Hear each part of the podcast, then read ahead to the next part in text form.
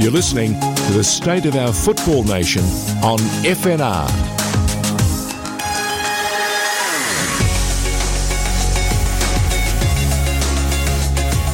Josh Parrish, George Danikian, and a very special guest to start the program off for 2022. And we don't go, uh, you know, first class, second class. We go to the top of the class. Uh, Gary Cole, former Socceroo. In fact, always a Socceroo. I mean, there's no such thing. It's like a former Olympian. You're always an Olympian. He's a Socceroo uh, from a from a golden time. And welcome for joining us on what we call State of Our Football Nation. Gary, how are you? Very well, thanks, George. Thank you, Josh uh, and George, for the invite. It's great to be here, but mate, I'm good. I got out. I've worked finally worked out, George, after yes. a, a tough couple of years. That if you wake up in the morning, you get out of bed, it's a bloody good day. And today is a bloody good day. Yes, and I, I can't uh, do anything else but concur. You're absolutely right. You've you've been on a bit of a health uh, journey, uh, a, a, bit of a scare, but you fought you fought it well and uh, looking good, Captain. Uh, this is the most important thing. And I can also see in you a new fire, a new focus. You're getting right behind uh, helping some of the young coaches and some of our older coaches to get even better at what they do and, and how they apply their game. And uh, you're also part of uh, a group of um, mentors who are making and have made quite some uh, difference over the last few years. Um, what are we likely to see this year, 2022, especially in the women's side of things? Um, we're watching some of our coaches, our men, whether it's Joe Montemurro, whether it's uh, Ange Postecoglou, Michael Valkanis, and uh, of course uh, um, the uh, the guy that I know very well um, from our days at South Melbourne, a guy called Muscat, who seems to follow Ange and can almost can almost achieve the the same dizzy heights. And I understand what have they done? Renewed his contract again? Yeah, they've extended it. Um, so I, I, I, don't know the details of his original contract, but um, I, am actually talking to, to Kevin tomorrow, uh, albeit recorded for the Football Coaching Life, a podcast that's um, put out by um, Football Coaches Australia, as a way of educating coaches. You know, I think one of the things, George, that we've done over the journey, if you think about when you talk to coaches, it's normally when they get appointed into a job, when they get sacked at the end of a job, before a game, after a game, and occasionally someone asks a coach their thoughts, views, opinions about another game. But unless you are an Ange Postecoglou uh, and you've written a book, most people just don't know the stories. You know, mm. there there are people um, like Kevin that had a you know distinguished playing career that that along with our, so many others of that golden generation. And there are people like Joe Montemurro that essentially finished playing. You know, I think he played in the, the Italian um, lower leagues before coming back to Australia at age 27 and then coaching juniors for an awful long time. There was no race to the top for Joe. You know, success for him has been coaching for over 20 years and learning his craft. Mm. I, I loved it in the conversation with him. He said, um, "Getting better is, is understand making making the mess tidy." Yeah. Because in the beginning, you're taking fragments and doing a whole range of things because you saw a session here and you saw a session there. And it took him a long while till he could finally sit down and go, you know what, what, what is it that I want to do? How do I want my teams to play? And how, how can we work on that training tonight to make that happen uh, and, and get getting some of that chaos organised. So I think, you know, this is a, a, another big year. We've got, in addition to that, we've got Tanya Oxtoby, who's a um, was the manager of Bristol City and is, is now uh, Chelsea's assistant manager. Uh, in the in the Women's Super League in in the UK, we've got Linda Wilson in a um, who's the, the FIFA Women's um, uh, technical development manager. You know, it's absolutely incredible. So there's some wonderful things happening for our men and women in coaches around the place. And I think coaches have done a terrific job in difficult circumstances. Uh, and I'll say that if I get to put my Football Coaches Australia hat on for a tick. I think what's happened in Australia in the last 10 to 12 years, we've done a really good job at licensing coaches you know, we can we can get people to come through the door. We can put them on a course. We can take their money and, and we can give them a license. But I liken that to um, the Victorian government giving me a driver's license when I was 18. They gave me a license, it gave me access to the roads, it didn't make me a good driver. You know, it took, it, it took me a fair few mistakes to become what I'm going to say I'm a pretty good driver. And I managed to survive them all, albeit one of them was very, very serious. So if when you talk to coaches, as I now do on their journey, they understand that they learn more when they're losing games of football than they do from when they're winning. The trouble in coaching, of course, is if you learn three or four games in a row, you don't have a job. so you, you then go into this space where you get to refine and, and, and hopefully another position comes around. So one of the things that Football Coaches Australia um, has tasked itself to do, the members want us to do, is help. So in Australia right now, coach education and licensing is run by Football Australia and the member feds. They deliver coaching licenses around the country. Um, they're also responsible for ongoing coach education, but the truth is, we've had over a long period of time such a small investment into coach education that, in the main, their focus is licensing you know, the, the, the, member feds might have mm. an annual coaching conference, and, and there will be some other bits and pieces around the edges. I'm, I don't want to be, you know, totally unkind, but how do people get better? What opportunities, what ongoing education? Well, well, Josh will tell you always there's one way to get better, and that is, Josh, how is it? Doing. Yes, it's the experience gained. It's the mistakes yeah. you make. And as a young broadcaster, the most exciting thing and the most challenging thing is to remain calm while everyone else around you is losing their heads. and the same thing with the coach. Correct, Gary? Oh, absolutely. Absolutely. You know, we mentioned Muskie before. Um, uh, in, in, you've only got to do a little bit of research about his journey, which obviously significant. Uh, you know, over well over 500 games as a professional player, and a whole bunch of controversy in there because of the white line fever he, he had as a player. Um, uh, but you can't, you know, you just can't survive if you've got white line fever as a coach because I was just going to, say, thinking about how what's did he, going on. How did he make the transition, Gary? Well, uh, your listeners are going to have to tune in in a few weeks when when we ask him that question because it's a really interesting one. You know, he he did. Um, he, he was a fiery character, um, and no doubt that's still in there. But if you want to communicate to people, you need to be in a sometimes look we'll we'll a lot of people um, it never hurts if you let them know in no uncertain terms that they've done the wrong thing. But if you shout and scream all the time i don't think you have a hope in hell of creating a learning environment.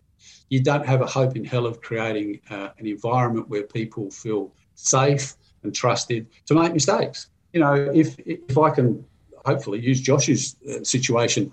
Josh, do you think you're a better broadcaster now than you were when you started in the gig? I occasionally go back and listen to some of the first shows, and I, I have to watch through my fingers. so, yes, is the answer to that. And yeah. yeah. How, how, how have you gotten better over your journey?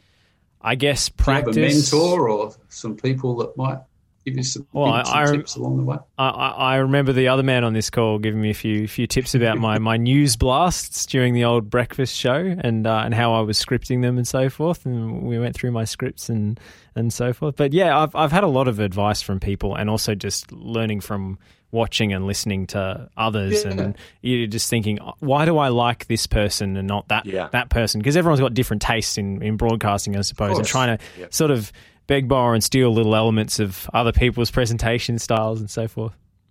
Yeah, and, and you know what? I think that's what coaching is. Mm. You know, Muskie Muskie um, has had some wonderful coaches over his journey.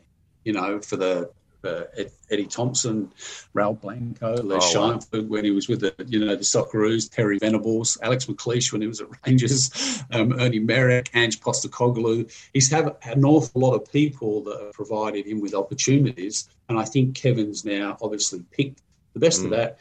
He obviously has a very similar football philosophy to Ange but he doesn't do it exactly the same way because he can't because mm. he isn't Ange. Mm. You know, he has to play that high intensity attacking brand of football, but do it the way Kevin can do it, the way he can deliver that and can communicate um, with his latest challenge, which is through a translator. I was going to say he doesn't. He's not fluent in in, uh, in Japanese just yet.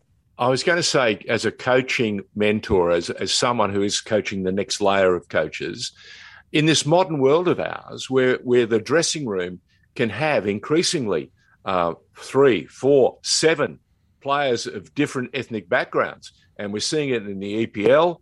Uh, we're seeing, uh, of course, uh, the African uh, Cup is on at the moment, and you've got players from Mali, from Senegal, from Egypt, and, uh, and on and on and it goes. How difficult must it be, not only to put to carry the characters and to give them some idea of where you want to go, but also overcome the language barrier? Oh, incredible! You know, when we were at Victory, um, we, we, were the first in the A League to bring in the Brazilian players, and you know, a few words of English Fred. best if you're lucky. Fred. Yeah. yeah. Alessandro. Um, yeah. Claudinho. Um, and thank goodness, you know, we had we, we did employ an interpreter to come in and help. Um, we were just blessed that Rod, Roddy Vargas, whose Chilean um, heritage, speaks a version of Spanish or Portuguese that you know made made all that work. So I'm sure that happens at football clubs uh, around the world. And the other thing that you learn, of course, is that just because you have a translator in the room doesn't mean they're giving the same message the way it's coming from your mouth. Um, and I think that's part of the learning, particularly for coaches. You know, to to I say red the translation might be more pinkish or bluish or greenish. Um, so, but it, but it certainly is a challenge. And, and, I'll tell you what, George, that isn't included, to my knowledge, on any coaching course that you can uh, that you can go on around around the world. Well, we knew Leandro Love knew uh, knew a couple of words. We knew knew he knew disco and chocolate. I think those are the oh, only right. two. Yes, yes, yes. Sweet. That's right. recall Sweet with any regularity. Yeah yeah, yeah. Corona. I, I, was just, I was just going to say, we've got the AFC uh, Asian Cup coming up for the for the women. The Matildas uh, side has been picked. Um, we're already uh, hearing from various elements in the marketplace uh, who they would love to see in the final eleven or the final thirteen when they when they're picked. Um, form as a coach, Gary, you, you've been on both sides of this.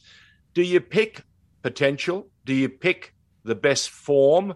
Or do you sometimes have to go to the very edge and you know the heart of the player that you want, and maybe they need that extra uh, juice of the occasion to get them over the line or over the hump that's going on at the moment?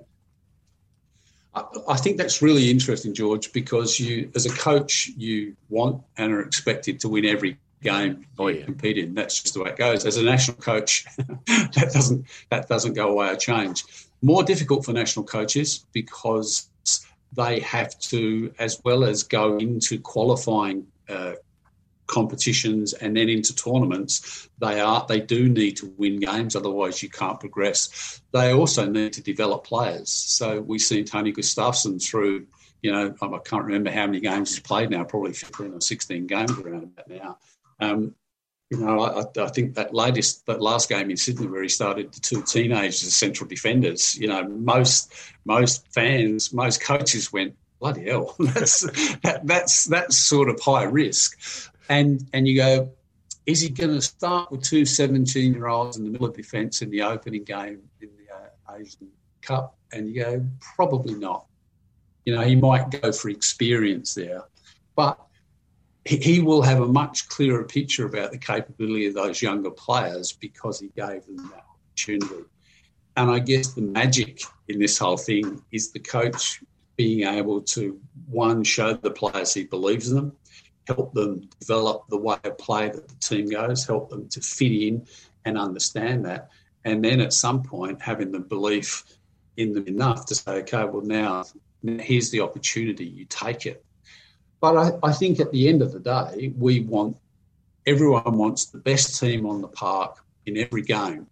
The challenge is in tournament football, the games come around fairly quickly, and you know you might be able to get your best 11 players and they all stay fit and healthy and you can get them through 90 minutes of football and three days later they might be able to do it again but come that third game you know, there's going to be some tired, weary bodies. And if you're now thinking about going on to the knockout stages, you've got to be able to do it. So I think all great coaches are great jugglers as well. They, they all worked on the circus at some stage and spin plates on bamboo poles and they spin this one and then they spin the second one and they come back to keep the game before they crash uh, and smash into little pieces. Well, that was Ernie Merrick's upbringing, wasn't it? Sorry. Quite literally. he grew up in a circus family, I read the other day. yeah, yeah. That would explain everything. he does. He does do a party trick. Not not very very rarely for the cameras, albeit um, he, he, I think he did do it. He was caught on camera in Newcastle. He walks around balancing a broom or a you know a long handle on the on his shin, walking around. Yeah. He's an acrobat. And, and if he has a couple of glasses of red, um, he can, you know, accentuate those stories as well. Uh, Gary, the thing that we're seeing more and more of, and you hear it in the commentary, and, and I want to ask the question of Josh now too. Uh, Peter Drury and, and, and that elite crew that, that commentate on the EPL, you'll hear them saying Conte's made this decision, Klopp has made this, that, and the other, and suddenly something happens, and it's normally good. Are we seeing more and more coaches actually plan a game and they say that's my that's my starting 11 and I've got a couple of impact players. I've got a couple of options if I need to do this. Is is it almost like as Mourinho used to say it's a puzzle and I've got to try and and, and get fit all the pieces. Is it as advanced as that? Oh, look, there's no doubt, George. I, think that the reality is the game of football has never been analysed as it is analysed today. You know, and think, the stats. Yeah, oh. and so I, I, went to a um, uh, a sports um, what do you call it um, e conference, and uh, a company were producing uh, game stats. Uh, I think this was uh, an American based thing here in Australia, but um, and they had a program where essentially post game they can give a coach 40, 50 page report of analysis. Now, every experience that I've had with a coach, they don't have enough hours in the day to be able to have a 50 page report. So I can almost guarantee that, that most of the coaches that you've mentioned will have the game analysed, but they'll say to the analysts, This is how I want you to the game to analyse the game for me about what we do where we do it, how we do it, about what they do, where they do it, how that goes around. And as well as that, we want to know the same information about the team we're playing next week because we need to prepare our training that way. You know, and what I think coaching for me, I played at a time as coaching was developing. So I spent yep. the early part of my coaching time, they were called coaches, but they were more like trainers. So we went, we ran laps to warm up. We did some sprints. We all did push ups. We did sit ups. There was not a lot of physical conditioning. And then we sort of played football. And there was lots of ranting and raving about getting stuck in. And, you know, the best coaching when I was playing often happened not from coaches, but by players, particularly professional players on the pitch, that would tell you where to go and how to do this. And then over the journey, I stumbled uh, across a bloke called Eric Worthington, who is the grandfather of the coach education system here and had a huge influence over people like Ronnie Smith and Ian Greener and Harry, Harry and, and, those coaches that have done such a great job here in Victoria. I was blown away. We, we went up to Sydney. Um, there, it was before Australia had formally had an under 23 team. There was a tournament in Indonesia, one of those um, political friendly tournaments that get created really quickly. We need to get a group of players uh, together. So we we went up to Sydney. I, I roomed with uh, an old South Melbourne player. Well, he wasn't old; he was a very young South Melbourne player called Duncan Cummings. And, oh yes, I don't know what happened. Duncan. Fantastic player, disappeared. But in that training session, George Eric ran a session that helped the strikers change their behaviours, helped me change my behaviour during the training session in that session, and that was applicable to the game on the weekend, and it improved mine and the team performance. And I thought he was a witch doctor. Uh-huh. I couldn't I couldn't believe that someone could predict we could make other teams do things to our advantage and we could do things to take advantage of that. And not only that, that I knew if you got the ball in that right back position, I knew where you were going to play it. And so did the second striker. So if I was coming short, he was going long. And, and that was like witch doctoring back back in those days. And now, it's called course, it's called herding, Gary. we we yeah, call it a super right. press. It's actually yeah. herding. There are border collies that are that are bred to do that sort of thing. Pity we don't do it as footballers. Yeah. yeah breed so, them to, to to raid the opposition attack. Absolutely.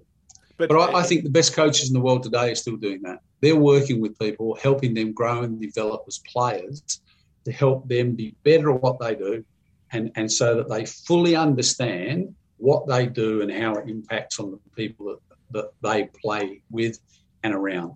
And that's where you see, you know, how important the defensive partnerships or a goalkeeper and the two central defenders. Oh. How important is that? How oh. important is that link up the middle of the pitch? How important is it when you, you're playing with two up front or you're playing with a deep line striker and then a number 10, that they really understand about where each other's moving. And when we've got the ball in the space and under no pressure, we're going to play in behind defenders. You know, there, there's just more of that now because people can analyse it better, and talk about it. But again, for me, the magic still comes back to it's okay me knowing that. It's okay you knowing stuff about broadcasting, but can you help Josh become a better broadcaster? Well, we're going to wait. We're going to wait over the next couple of weeks when you speak to Kevin Muscat to find out how he's, um, as they say, reined in his white fever.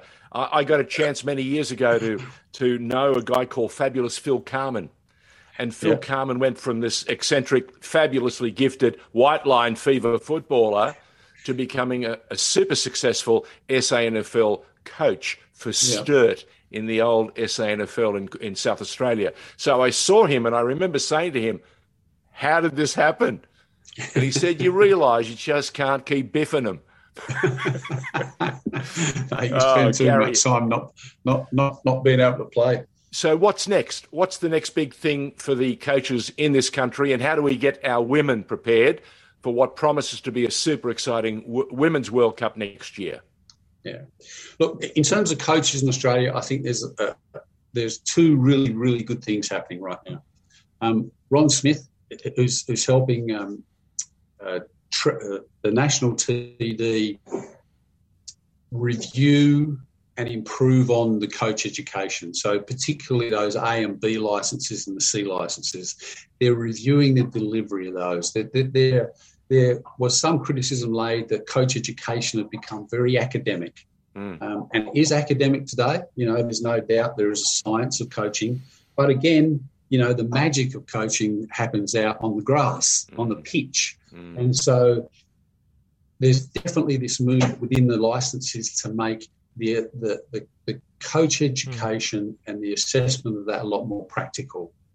Um, and I, my belief is that that's a godsend in and around that, you've got Football Coaches Australia, um, which is a membership based organisation, that is a volunteer based organisation, unfortunately, at this stage, until we can grow the funds to do better than that.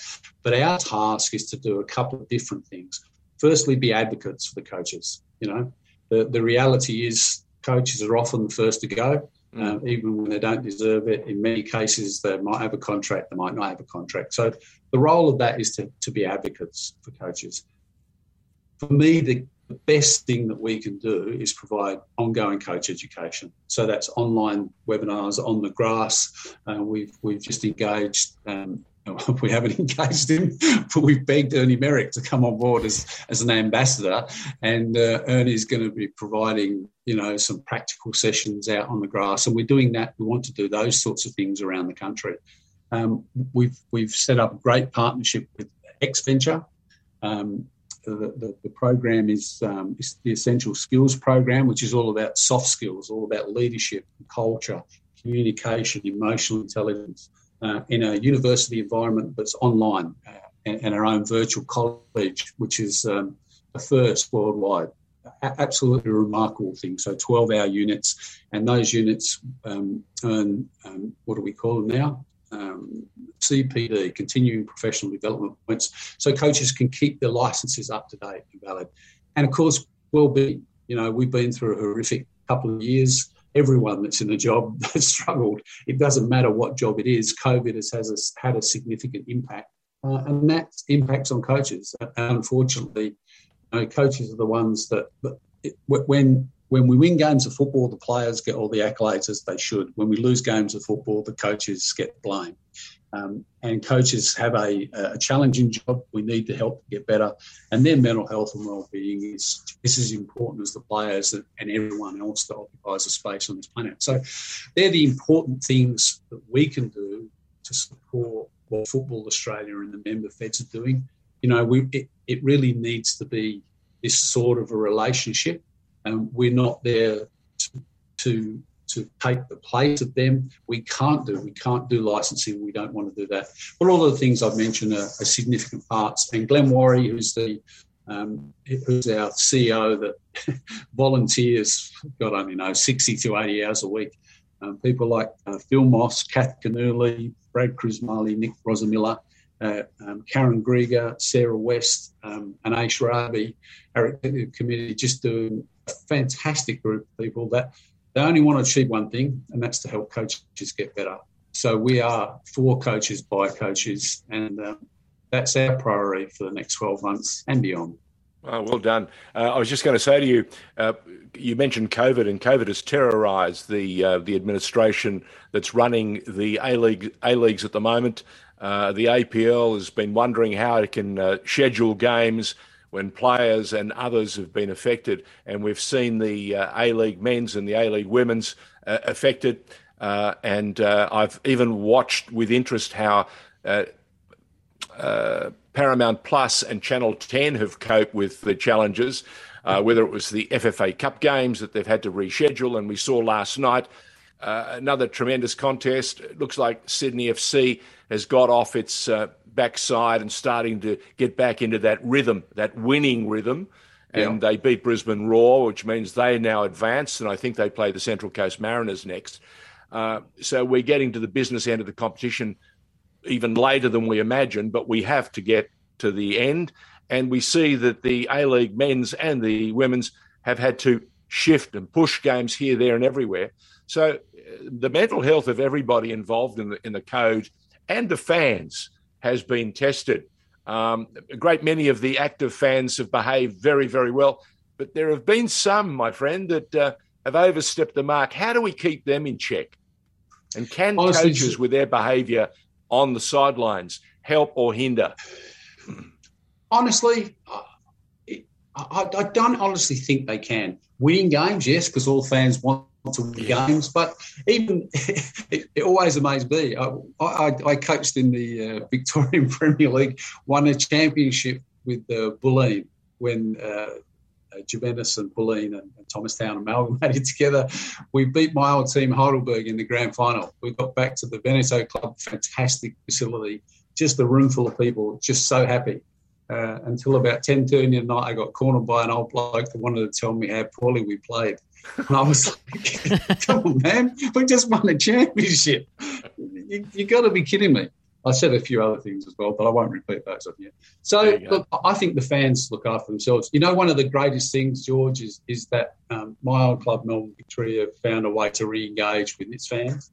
And I just think they set a benchmark in the early days of the A League. The atmosphere that they created in oh, there, it's wonderful. And and you know, I think Big Big Brother and the police uh, caused some some riffles there. But the good news for me is that um, um, Victory fans are back, and they're doing in the main. You know, in the main, they're doing a great job at supporting their team and chanting the team and creating a, a great atmosphere in, in, in the in the stadiums because that's what you know. That's what we all miss, isn't it? The, the atmosphere. Yeah it just makes such a difference. Watching the, you know, the Premier League this year, the English Premier League this year, last year, um, we're in the main now. The crowds are back, and you wouldn't know that COVID existed in a football stadium uh, in the UK right now. Um, but the empty stadiums, uh, you know, it just it, there's a lacking there. So, yeah, Lesson no for magic for coaches in, in terms of controlling the crowds, but apart from winning games of football, because I think that keeps people happy.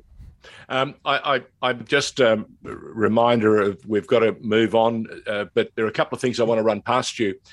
uh, over the Christmas New Year break, we've lost a, a couple of great uh, people, uh, notables who've made an impact in various ways. One was a, a, tremendous guy called Dave Hewitson in South Australia. He was uh, a mentor, a coach, a player, an administrator, was part of uh, Football South Australia, was part of uh, a number of junior organisations through Noarlunga.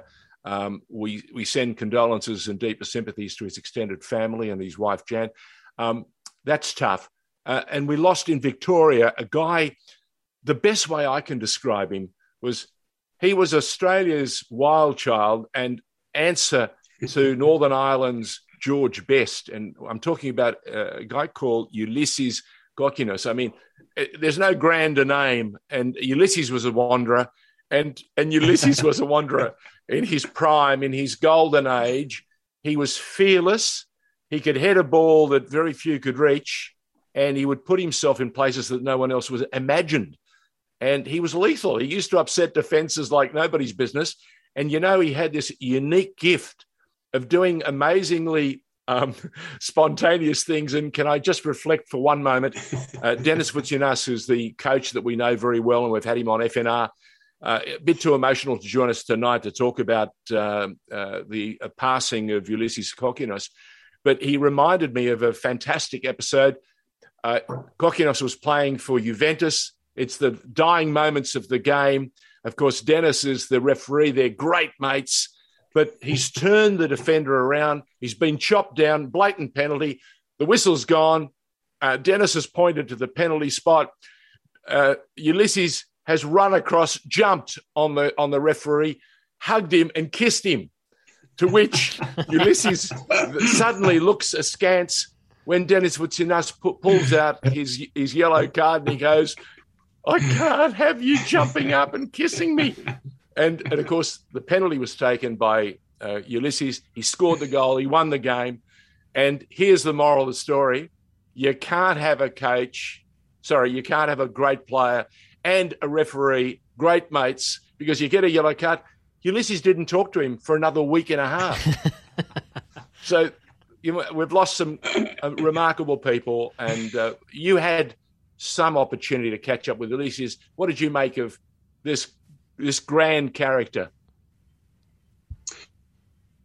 Yeah, we were at. Uh, I was going to say Heidelberg. It wasn't Heidelberg. Fitzroy United for a fleeting moment. Um, when I, I'm pretty sure when I first got there. We, we never played him because he was, you know, the, the George Best playboy, and he had the fro, you know, yeah. some hairstyle. He, he was a bit shorter than me, but I think with the fro included, he was a bit taller than me. Every picture I've ever seen of him, George, invariably him head and shoulders above a defender, head heading the ball goalwards. You know, he, he and he, he was one of those uh, early pioneers that went overseas and, and, obviously played in Greece and and and had a you know, he had a life that was full of mistakes and, and things he wanted to fix up. Um, but I got to know him really in the last year or so through some friends of ours in Sydney, and he he just uh, a wonderful a wonderful man that was really appreciating his life.